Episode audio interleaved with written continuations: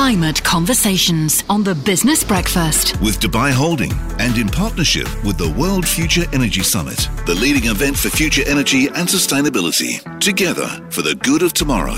It is one hundred days to COP, and we are going to be kicking off very shortly on the Business Breakfast a new series of interviews, the Climate Conversations. We're doing this with the guys at Dubai Holding them. We're doing this with the World Future Energy Summit.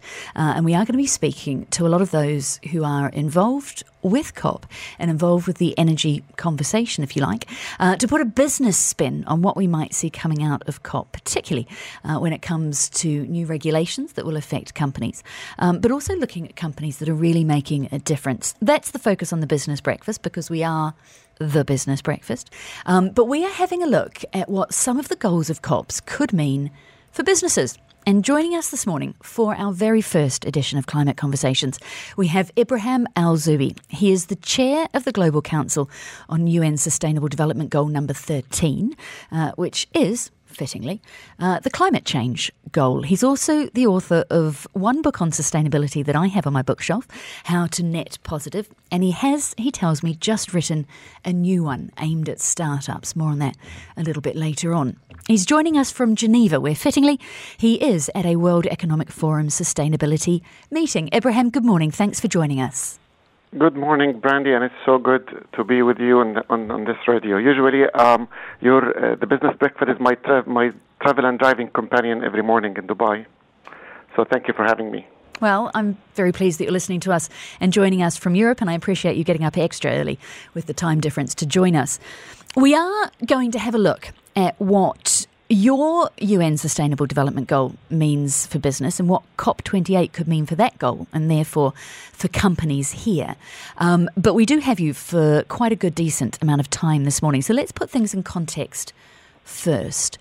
Your job as chair of that council for the U N Sustainable Development Goal, we're more than halfway through the timeline for that twenty thirty agenda that the goals were adopted for. How much progress has actually been made on it? Um, uh, thank you very much again, and congratulations for the launch of the climate talks, and uh, um, uh, what a great initiative and a great timing, and uh, especially with the one hundred days mark for the COP twenty-eight. Um, uh, we're so lucky to have it here in, in the U A E. Uh, that that will and that will help us to accelerate our uh, sustainability targets. But let me just, if you if you allow me, Brandy, to, to remind people what are the Sustainable Development Goals, or the, as also known as uh, the Global Goals. Uh, uh, it's glo- uh, Global Goals where uh, you, the United Nations uh, Assembly and members adopted in twenty fifteen uh, as a universal call to action to end poverty, protect the planet, and ensure that tw- by twenty thirty, all people enjoy peace and prosperity.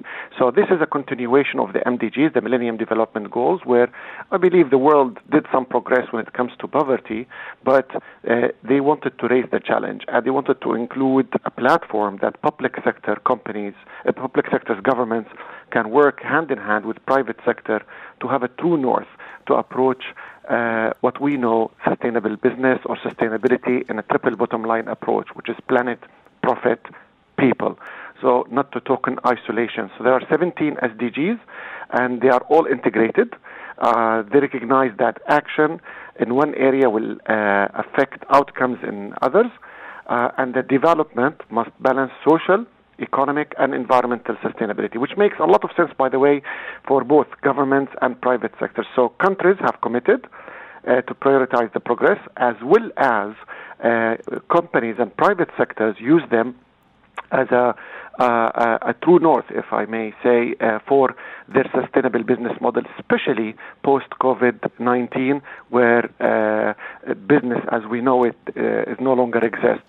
So in general, seventeen goals starts with no poverty, to zero hunger, to health and well-being, which is an important thing now for a lot of people, including private sector, quality education, gender equality, clean water and sanitation, uh, energy, uh, economic growth, uh, decent work uh, conditions, innovation, industry, uh, reduced inequalities, Uh, sustainable cities and communities, which is now a hot topic as well for a lot of communities and countries, as well as uh, uh, private sector companies, especially in the real estate uh, sector, which we have uh, big in, in the U A E, responsible consumption and production, and uh, the chair, the, the S D G I chair, S D G thirteen climate action, uh, marine life, uh, peace, uh, uh, justice, uh, strong institutions, and of course the last one, partnerships for the goals.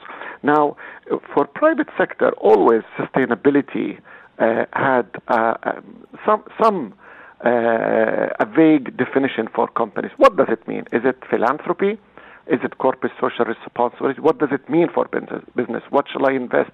How can I in, in, in, in, in include sustainability in my business plan and have it embedded in the D N A of the business?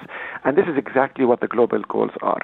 Uh, for a company uh, to ensure that, one, their staff are being taken care of.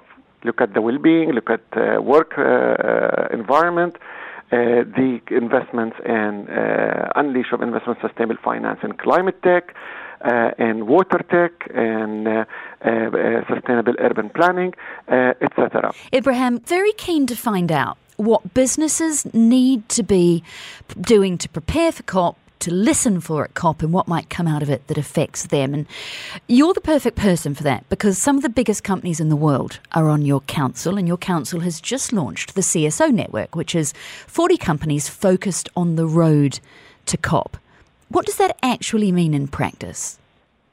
Absolutely. Thank you, Brandy. So uh, for us, uh, no matter how large or small, and regardless of the industry of the companies, all companies can contribute to the S D Gs. So what we've started with as um, a council, we did a study um, uh, on the MENA region where we reached out with the Arab League, we reached out to public sector staff uh, to ask them about climate change awareness and how they can make a difference and how legislation can improve uh, one industry sustainable, uh, the sustainable business, sustainable development, as well as it will help us as a private sector to accelerate Uh, our uh, uh, targets to achieve uh, our climate targets as well as the government.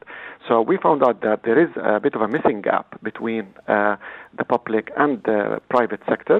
Uh, and I believe Bill Gates, in his book, uh, How to Solve a Climate Crisis, he highlighted that um, to solve the problem, you need to go back to the roots and ensure that the legislations are e- either climate-friendly or adapted uh, to the, the new targets, or be it mitigation or adaptation for climate. So um, what we've done now to prepare the road to the COP, we announced a couple of initiatives uh, to prepare for COP and beyond, and one of them is um, uh, to look at biodiversity, nature-based solutions. So we'll have a platform for that before COP. We also uh, we will uh, uh, organize a global sustainable leaders summit d- during COP for businesses, where we invite companies from the global north and global south to talk about, one, sustainable finance and investments and solutions, climate tech, water tech, circular economy, as well as to discuss regional uh, indices uh, for climate and sustainability, taking regional uh, uh, geographies and economies into consideration.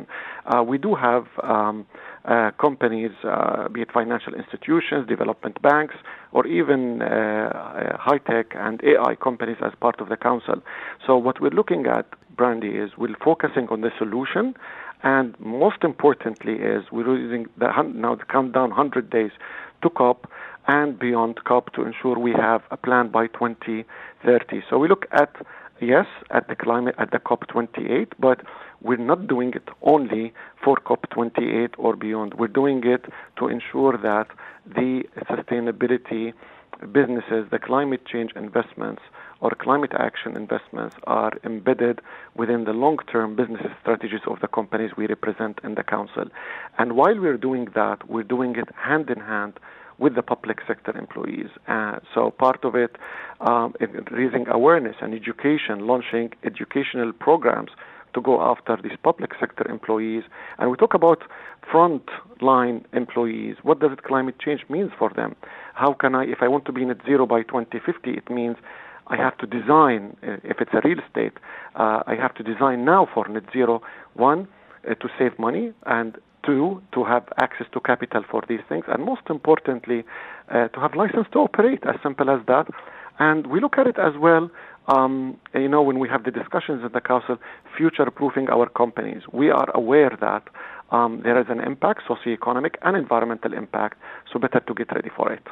You mentioned legislation there, and while we are talking about positioning yourself, getting ready for, for things, what should companies be listening for at COP that could turn into emerging regulation, particularly around the goals, the, the one point five goal, et cetera, that will affect the private sector? Absolutely. You know, for me, I've been to, to many COPs, and it's, it's a political uh, uh, discussions and negotiations, so for the listeners in COP, they have two zones. The blue zone, where the negotiators, representatives of the governments, look at the uh, how the government did already or countries did already in their climate plans, and as well as maybe raise the bar or discuss further. And there's the green zone, where uh, you see a lot of private sector looking at discussions for solutions, uh, for the uh, technological innovation uh, to help you to accelerate. Personally, I I believe private sector, while they're listening uh, to what's happening in the blue zone, I think uh, in Dubai this year, uh, the green zone will be a platform for a lot of uh, uh, solutions and innovations uh, to accelerate, one, their investments, and if they are interested to invest in, in climate tech. I think the next big rhinos and uh,